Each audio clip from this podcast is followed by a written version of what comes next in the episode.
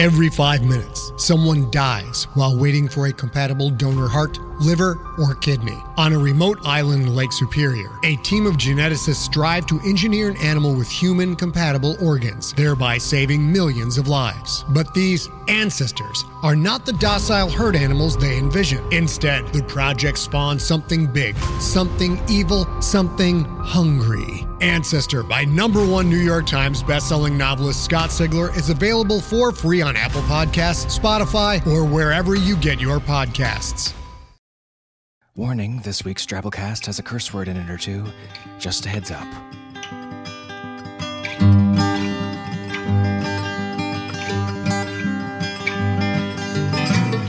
Hello and welcome to the Drabblecast, episode two thirty-nine. The Drabblecast is a weekly audio fiction magazine that brings strange stories by strange authors to strange listeners, such as yourself. I'm your host, Norm Sherman. Got a really interesting sci-fi story bordering on horror this week. But first, a hundred-word story. Drabble. This week's Drabble is called Polly's Fallacy, and it was written by Lauren Eaton. Lauren lives in South Florida with his wife and children. He spends his days writing, studying for a master's degree in business administration, and telling his kids how Bob the Builder should incorporate more non-Euclidean geometry into his designs. Lauren's fictions appeared in several anthologies by Untread Reads and in Needle, a magazine of noir. Check out his blog at I saw lightning fall dot com.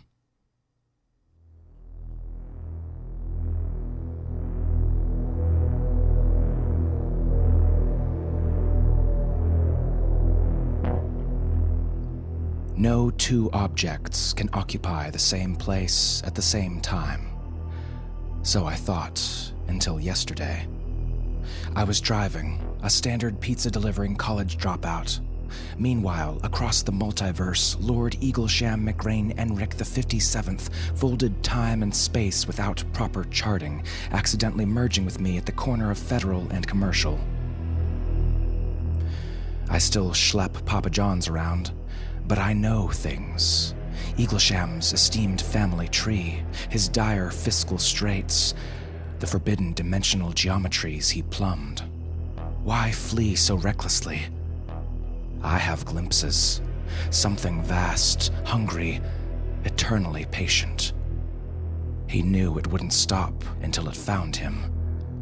Or now, rather, me.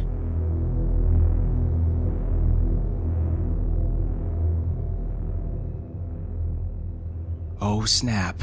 Yep, on this week's show, time and interdimensional travel, one of my favorite subjects. What do we want? Time, time travel. When do we want it? Irrelevant. You know, I've often fantasized about what I'd do if I could travel back in time.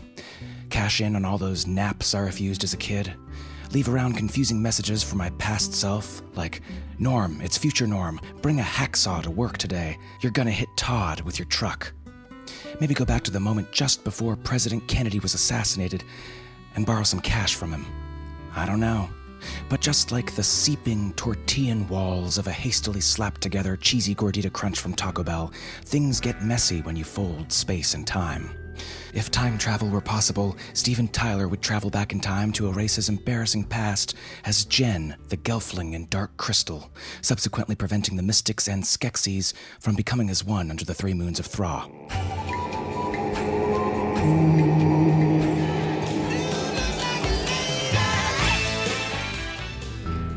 If time travel were possible, the nineteen ninety-five Doctor Dre would find out he's charging three hundred bucks for a pair of headphones in the future, quit his medical practice, and promptly cap two thousand twelve Doctor Dre.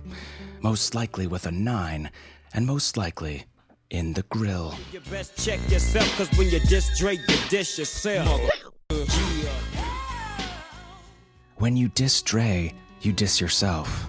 Clearly talking about the Doctor Dre time travel paradox, which speculates that traveling back in time to diss Doctor Dre of the past results in your own inevitable dissing. It's pretty heavy stuff. Stephen Hawking's got a book on it, I think. Mm. Most of you would probably travel back in time to invest in Google or Apple before remembering you didn't have any money to invest back then either. And then you'd all be borrowing money from Kennedy too. It just gets complicated. But don't take it from me. Take it from this week's story, Killing the Morrow by Robert Reed.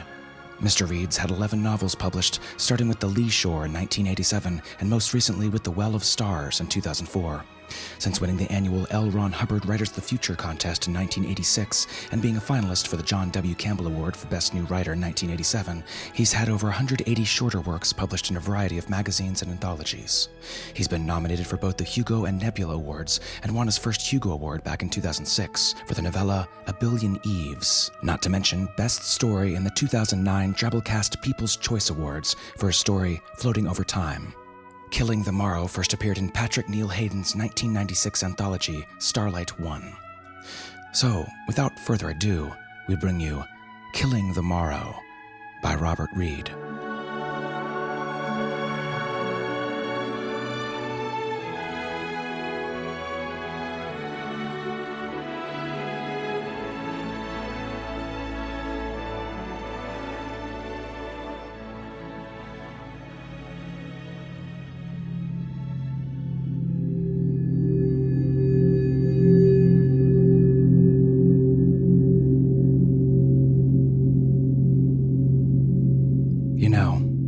Heard my share of disembodied voices. I'm accustomed to their fickle, sometimes bizarre demands. But tonight's voice is different, clear as gin and utterly compelling. I must listen.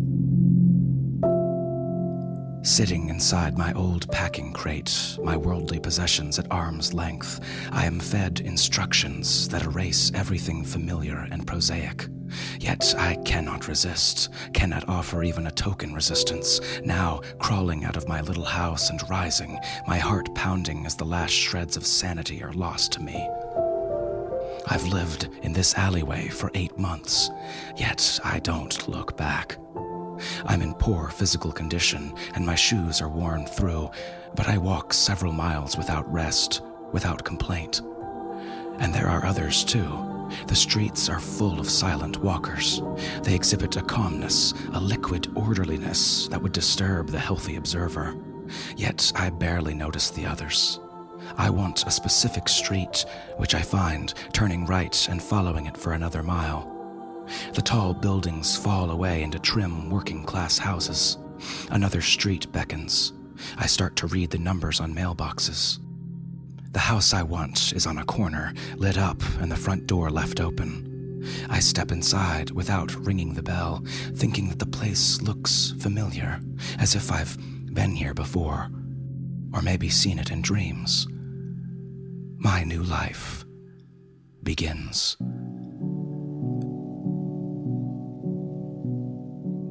More than most, I have experience with radical change, with the vagaries of existence.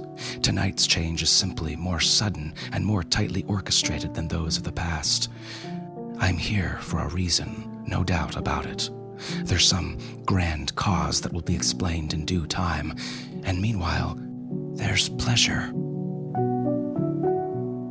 For the first time in years, existence has a palatable purpose, authority, and as astonishing as it seems, a genuine beauty. An opened can of warming beer is set on the coffee table. I pick it up and sniff, then set it down again, which is uncharacteristic for me. An enormous television is in the corner, the all-sports channel still broadcasting. Nothing to see but an empty court and arena. The game was canceled without fuss. Somehow I know that nobody will ever again play that particular sport, that it was rendered extinct in an instant. Yet any sense of loss is cushioned by the voice. It makes me crumple into a lumpy sofa, listening and nodding, eyes fixed on nothing. Tools are in the garage, I'm told. I carry them into the living room, arranging them according to their use. Then, armed with a short, rusty crowbar, I head upstairs, finding the bathroom and a big steel bathtub. And with the crowbar, I start to batter the mildewed tile and plaster, startled cockroaches fleeing the light. After a little while, the front door opens, closes. I go downstairs. Part of me is curious. A handsome woman is waiting for me, offering a thin smile. She's dressed in quality clothes, and she's my age, but with much less mileage. That smile of hers is hopeful, even enthusiastic, but beneath it is a much hidden sense of terror. What's her name, I wonder? But I won't ask, nor does she ask about me. With two backs available, we start to clear the living room of furniture and the dusty old carpeting. By now, the television has gone blank. I unplug it, and together we carry it to the curb. Electronics are an important resource. Our neighbors, mismatched couples like ourselves, are doing the same job. Stereos and microwave ovens and televisions stacked and covered carefully with plastic. Firearms make smaller secondary piles. Then, around midnight, a large truck arrives. I'm dragging out the last of the carpeting, pausing long enough to watch a crew of burly men loading everything into the long trailer. One of them seems familiar. He was a police officer, wasn't he? He bullied me on several occasions for the fun of it. And now, we are equals. Animosity nothing but a luxury. I manage to wave at him. No response. Then I return to the house, never hurrying. Rain begins to fall, fat, cold drops striking the back of my neck, and with them comes a fatigue, sudden and profound, that leaves my legs shaking and my breath coming in little wet gulps. The voice has already told us to sleep when it's needed. The woman and I move upstairs, climbing into the same bed without undressing. Nudity is permitted. Many things are permitted, we've been told, but I can't help thinking of the woman's terror as I lie beside her, looking as I do, unshaved and filthy, wearing sores and months of grime. It's better to do nothing, I decide. Just to sleep. Good night, I whisper. She isn't crying, but when she says, "Sleep well," I hear her working not to cry. The words tight and slow. Was she married in her former life? She doesn't wear any rings, yet she seems like a person who would enjoy, even demand, marriage. She's awake for more than an hour, lying as motionless as possible, her ordinary old parts struggling to find some reason for the bizarre things that are happening now. I feel pity. Yet, for the most part, I like these changes. The bed is soft, the sheets almost clean. I lie awake out of contentment, listening to the rain on the roof and thinking about my packing crate in the alleyway, feeling no fondness at all for that dead past. I dream of grass, astonishing as that seems, of an ape man. No, that's a lousy term. Hominid is more appropriate. The creature walks under a bright tropical sky, minding its own narrow business. A male, I realize. I'm sitting in the future, watching it from ground level and feeling waves of excitement. Here is an ancestor of the human species, naked and lovely, and it doesn't even notice me, strolling past and out of sight. I have seen through time. Changing nothing. Aren't I a clever ape? I ask myself. Not clever enough, a voice warns me. A quiet, almost whispered voice. We divide our jobs according to ability. Being somewhat stronger than the woman, I work to dislodge the bathtub from the wall, then lever it into the hallway and shove it down the splintering wood stairs. And meanwhile, the woman has cleaned the living room a dozen times, at least, the windows covered with foil and the air heavy with chlorine. Vans and small trucks begin to deliver equipment. Thermostats and filters have been adapted from local stocks, I suppose. More sophisticated machinery arrives later. Jugs of thick, clear fluid are stacked in the darkest corner. Perfect cleanliness isn't mandatory, yet the woman struggles to keep the room surgically clean, hoping that the voice will applaud her efforts. She's first to say, "The voice comes from the future." Obviously, yes. From the distant future, she adds. I can't guess dates, but it seems likely. "And this is a womb," she remarks, pointing at the old bathtub. Here is where the future will be born. The voice speaks differently to different people, it seems. I assumed that the tub was an elaborate growth chamber, but how exactly does one grow the future? Taking me by the waist, she says, "It'll be like our own child." I make affirmative sounds, but something feels wrong. "I love you," she assures me. "I love you," I lie. Nothing is as vital to her as her illusions of the loving family. Does the voice know that? In the night between work and sleep, she invites me to her side of the bed. It's been a long time. My performance is less than sterling, but at least the experience is pleasant, building new bonds. Then, afterward, we cuddle under the sheets, whisper in secret tones, then drift off into a fine, deep sleep, dreams coming from the darkness. Rain falls in my dreams. Motion, I learn, is matter shaped by the hand of chaos.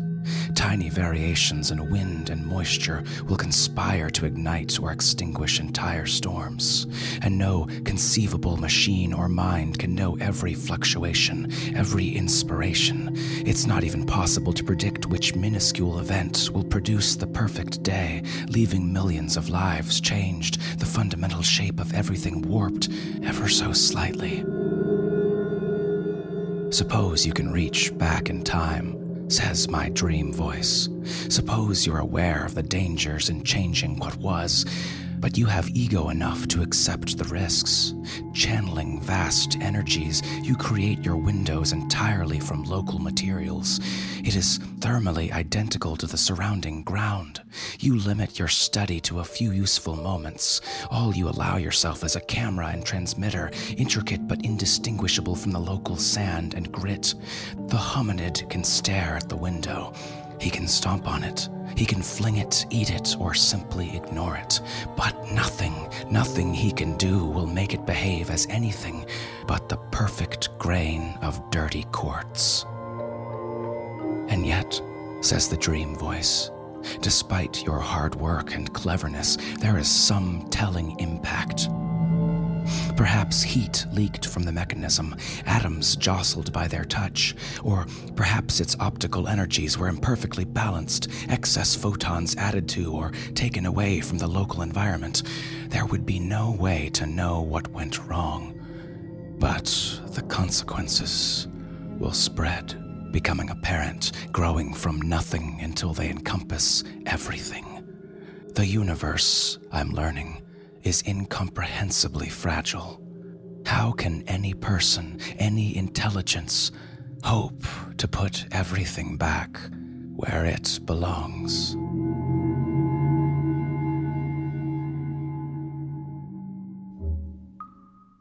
A young man delivers foodstuffs and other general supplies, coming twice a week, and sometimes he lingers on the porch, telling me what he's seen around town.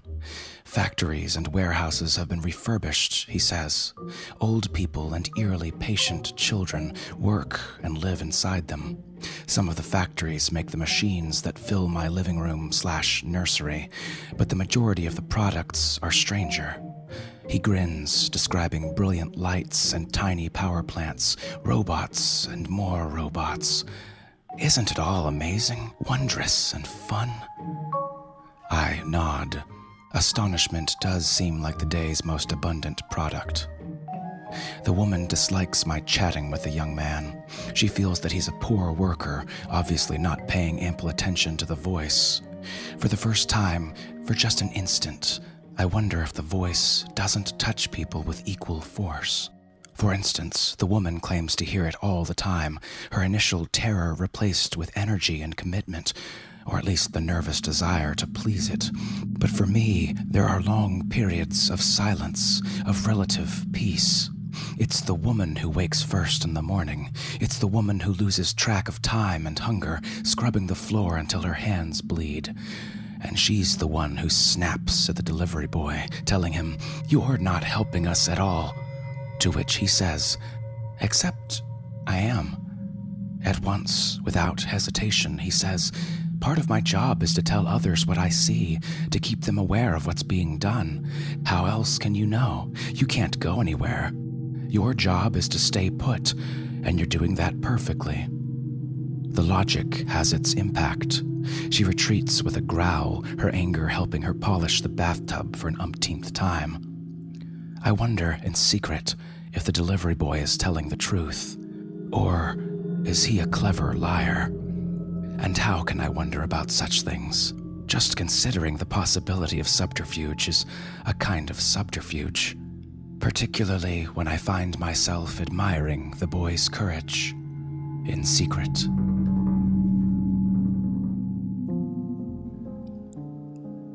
The past has changed, I learn in my sleep. Small events have evolved into mammoth ones. Perhaps an excess heat caused an instability that altered the precise pattern of raindrops in a summer shower. Hominids made love in the rain. It's not that they wouldn't have had rain, but it's the delicate impact of thousands of raindrops that matter. Eggs and sperm are extraordinarily sensitive, I am learning. Change any parameter, the instant of ejaculation, the angle of thrust, the simplest groan of thanks, and a different sperm will find its target. Even the drumming of raindrops will jostle the testicles enough now and then and produce different offspring, which in turn means a different human evolution. The species isn't altered appreciably. People remain people, good and not, nor is the character of history changed. Humankind will master the same tools, then warfare, and the intricacies of nation-states.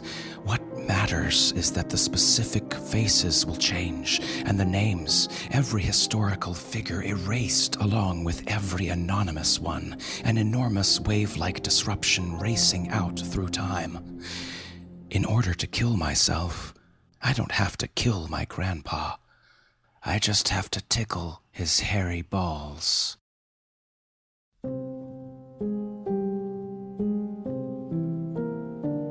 They bring the embryo in, of all things, an old florist's van. Each house on our street gets its own embryo, and the voice fills everyone with a sense of honor and duty. We've sealed the bathtub's drain, then filled it with the heavy fluids. Tubes pump in oxygen. The workers connect the embryo to a plastic umbilical. Then I help the woman check every dial and sensor, making certain that the tiny smear of living tissue is healthy. It doubles in size that day and every day, hands and feet showing before the end of the week. It's not growing like any human. But maybe that's a consequence of the fluids, or synthetic genes, or maybe all the generations of evolution between him and me.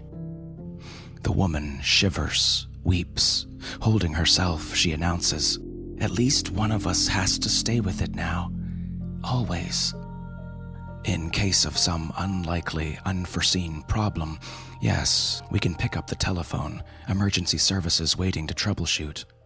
Night and day," she says with a thrill. I'll give her the night shift, I decide. "This is our child," she claims, repeating what the voice tells her. Her own voice is stiff and dry, unabashedly fanatical. "Don't you think he's lovely, darling? But he's not my child, or my grandchild either." For an instant, I consider mentioning my dreams of Africa and the vagaries of time. But then I think again, some piece of me guessing that this woman has had no such dreams. "Isn't he lovely?" she asks again. "Lovely," I say, without feeling. Yet the word itself is enough for her. She nods and smiles, her face lit up with the injected joy.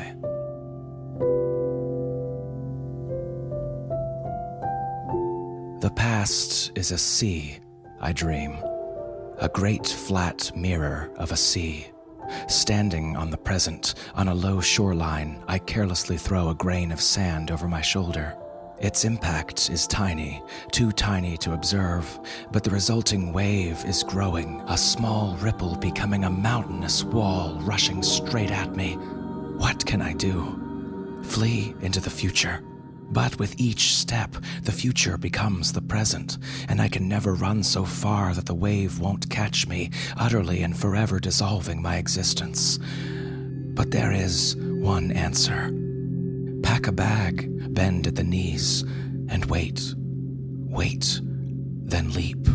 With care and a certain desperate fearlessness, I can launch myself over the wave, evading it entirely. Then I'll fall again, tumbling onto the calm past, creating a second obliterating wave, but my own life saved regardless. Fuck the cost. Our child is less childlike with each passing day. Even the woman is having difficulty sounding like the proud parent. Curled in a fetal position, this citizen from the future resembles a middle-aged man, comfortably plump and shockingly hairy, lost in sleep while his memories are placed inside his newly minted mind. I can't help but notice his brain is huge. I sit alone with him in the morning and again in the early evening, nothing to do but watch his slumber as well as the humming and clicking machines. It's ironic that this creature, having his existence threatened by the most trivial event, is now employing the coarsest tomfoolery to save his ass. The entire Earth must be involved. Every human and every resource is being marshaled to meet some rigorous schedule. This is an invasion. And like any invasion, success hinges on the beachhead. The future is attempting to leap over its extinction, very little room for error. And I'm beginning to notice how the voice, busy speaking to this Superman's mind, speaks less and less to me. The voice has its limits, of course. Yet at night, my dreams persist. That different voice, showing me wonders as fascinating as anything in my waking life. The delivery boy begins to arrive at irregular intervals, but never as often as before. To save gas, he claims, always smiling, but that smile has a satirical bite to it. And from now on, sorry, there's no more meat or eggs. For health reasons, perhaps. Or the invaders could be vegetarians. "Let me look at yours," says the boy, stepping indoors for the first time. He doesn't wait for approval, walking up to the bathtub and staring at the sleeping shape. I wonder what he's like. When he's finished, I mean. I have no idea, and that bothers me. Of course he'll be grateful for your help, I'm sure of that. I'm nervous. It's against every rule to have visitors. What if the woman wakes early and finds the boy here? What if a neighbor reports me? Touching a shoulder, I try easing him towards the door, asking in a whisper, "What have you seen lately?" He mentions giant machines that have rolled to the north. Bright lights show at night, and there's rumbling that might mean construction. A new city is being built, he hears, from others. I ask about the people who built those rolling machines. Where have they gone? Oh, they've been reassigned, of course. There's always work to be done somewhere. Always, always. He smiled at me, the message in his eyes. Then we reach the door, and again he stands on the porch, telling me, "Once a week, and I don't know which day. No meat, no eggs, and that's a lovely boy you've got there. A real darling." I wash myself daily, using a shower in the basement. Rationing my soap, I've managed to stay clean for six months in a row. My loose-fitting clothes come from the closets and drawers. When they're gone, I put the soiled ones in the sun, cleaning them with light and heat. I wanted to seem more attractive to the woman, and for a little while she was responding, but now she has doubts about sex, always distracted, needing to be in some position that leaves her able to monitor the dials. More and more she complains about being tired or disinterested. The man-child's presence makes her edgy. I wish she'd become pregnant, except, of course, a pregnancy would be a problem, a division of allegiances. But then I realized that if the voice can speak to a mind, interfacing with its network of interlocking neurons, then shouldn't it be able to speak to glands as well? Couldn't it put all of our bothersome sperm and eggs to sleep? One night, waking alone in bed, I feel a powerful desire to make love to a woman. I come downstairs and ask permission, and the woman's response is sharp.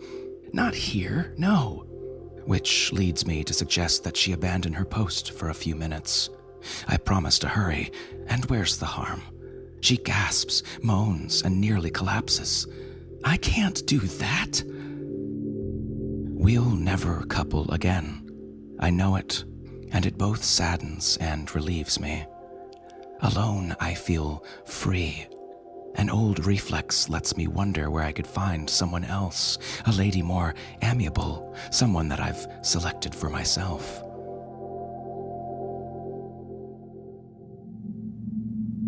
Beginning tomorrow morning, the woman sleeps in the living room on sheets and pillows spread over the clean, hard floor. She won't leave me alone at my post. She has a bucket next to the door where she pisses and shits. And when she looks at me, in those rare moments, nothing can hide her total scorn.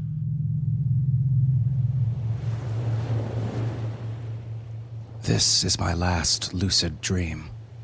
I'm standing on the beach, sand without color and a wall of radiant ocean water roaring towards me. And then a woman appears. Like the man in my bathtub, she has an elongated skull and a superior intellect, but her face is completely human, showing a mixture of fear and empathy, as well as a sturdy strength born of convictions. "We think they are wrong," she begins. "Please remember this. Not all of us are like them." I nod, trying to describe my appreciation, but she interrupts, telling me, "This is all we can do for you." I can't recognize her language, yet I understand every word. "Best wishes," she says. Then she begins to cry. I try to embrace her. I step forward and open my arms, but then the water is on me, the beach and her dissolving into atoms, and my hands struggle to reassemble her from memory, the task impossible for every good reason.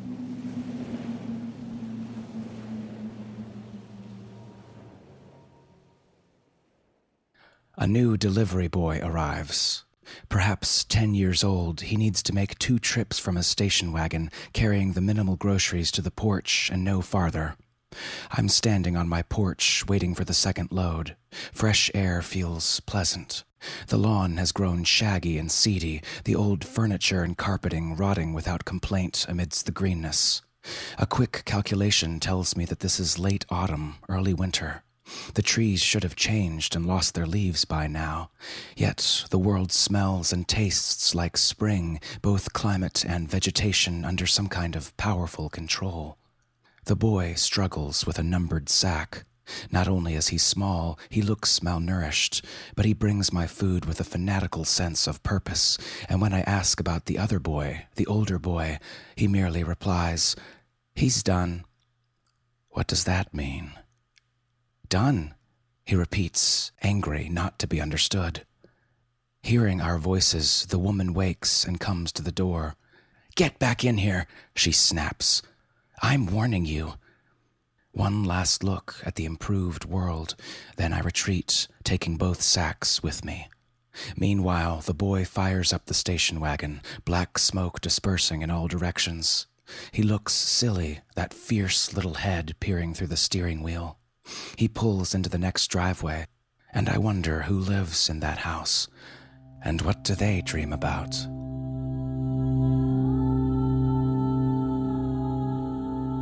The woman is complaining about my attitudes, my carelessness, everything. I'm a safer subject than the lousy quality of today's barley and rice. Come here, she tells me. Perhaps I will, perhaps I won't. Or I'll pick up the phone and complain, she threatens. She won't. First of all, I terrify her. What if I extracted some kind of vengeance in response? And secondly, the thought of being entirely alone must disturb her. I know it whenever I stare at her, making her shrink away. As much as she hates me, without my presence, she might forget that she's genuinely alive.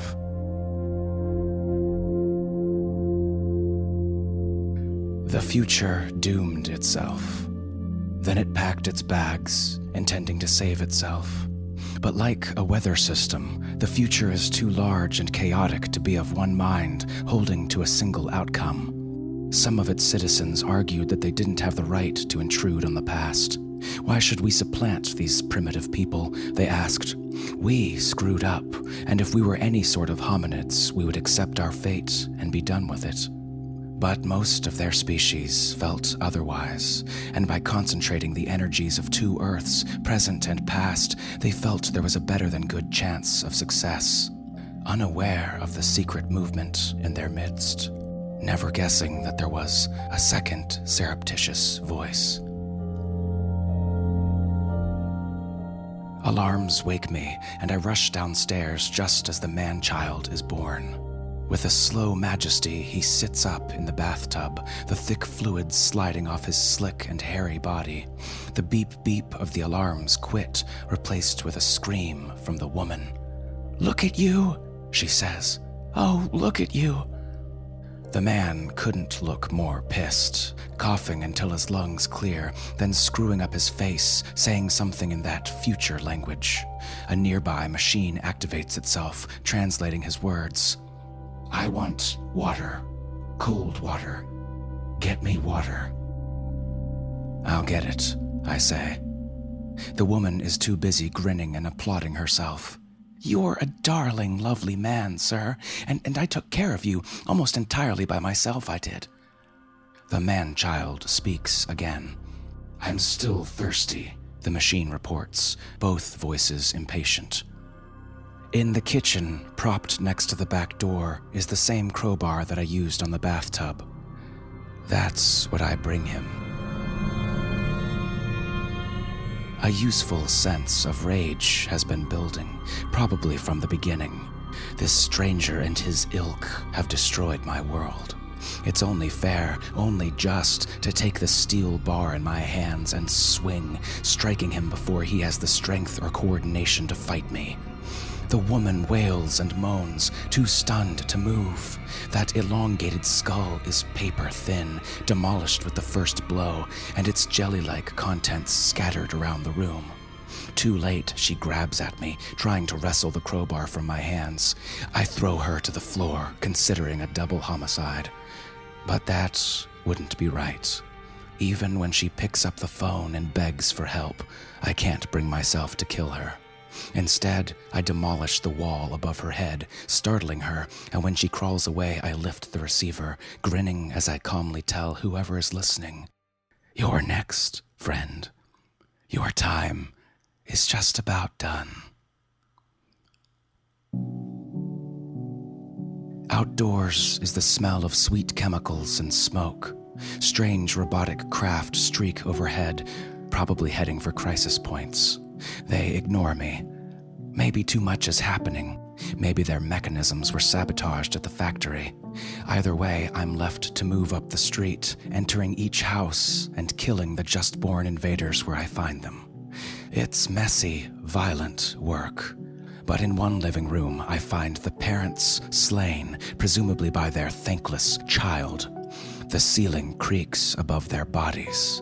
I climb the stairs on my toes, catching the murderer as she tries on spare clothes, pants around her knees, and no chance for her to grab her bloody softball bat. From then on, I'm a demon, focused and confident, and very nearly tireless. Finishing my block, I start for the next one. Rounding the corner of a house, I come face to face with a stout woman wielding a fire axe. The two of us pause, then smile, knowingly. Then we join forces. Toward dawn, taking a break from our gruesome work, I think to ask, "What's your name?" "Laverne," she replies with a lifelong embarrassment. "And yours?" "Harold," I confess, pleased that I can remember it after so long. "Good to meet you." And Laverne is a lovely name. Later that day, she and I and twenty other new friends find the invaders barricaded inside a once gorgeous mansion. Once it's burned to the ground, the city is liberated. Where now? "How about north?" Laverne suggests.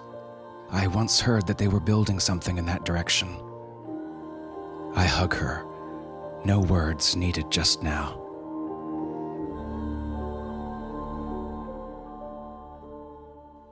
We name our daughter Unique.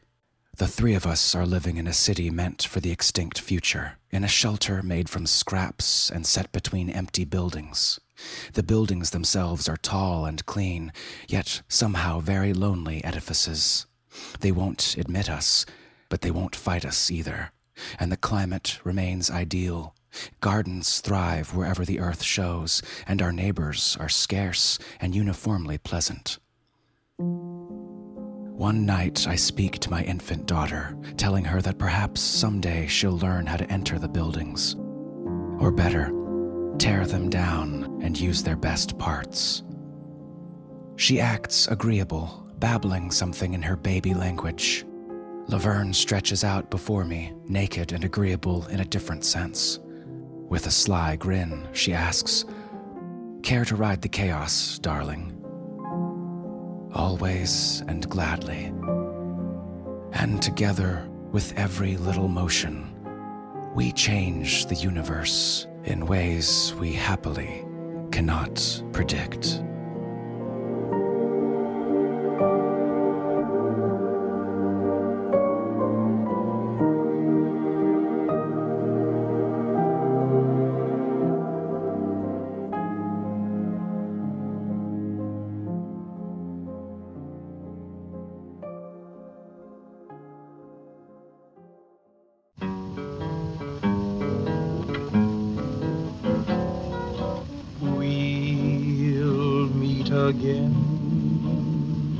Don't know where, don't know when, but I know we'll meet again some sunny day.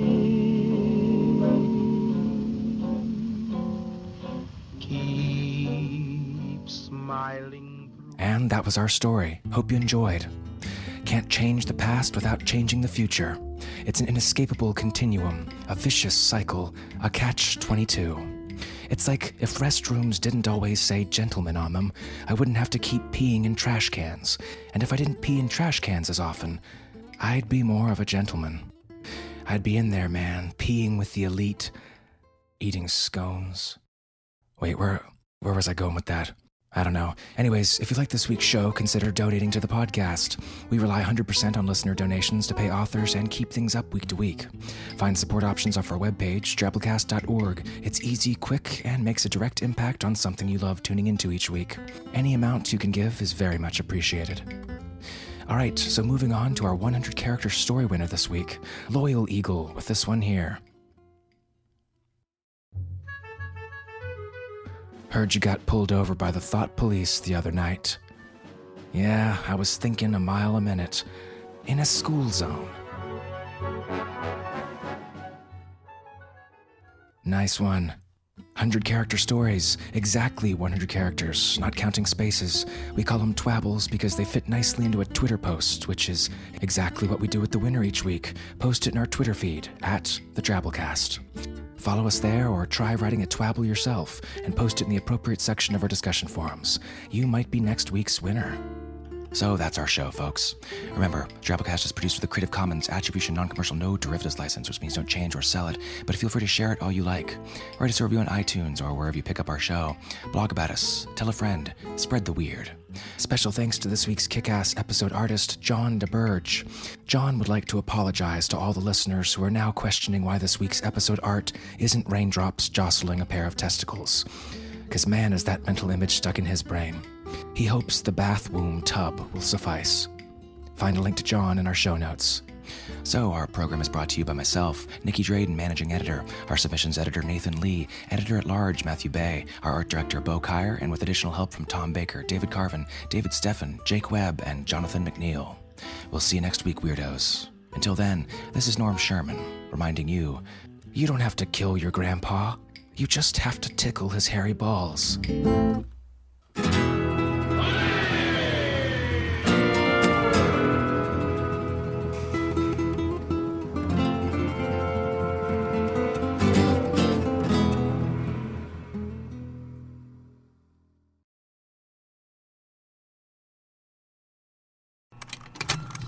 Contained herein are the heresies of Radolf Buntwine, erstwhile monk-turned-traveling medical investigator. Join me as I uncover the blasphemous truth of a plague-ridden world, that ours is not a loving God, and we are not its favored children. The heresies of Radolf Buntwine, coming January second, wherever podcasts are available.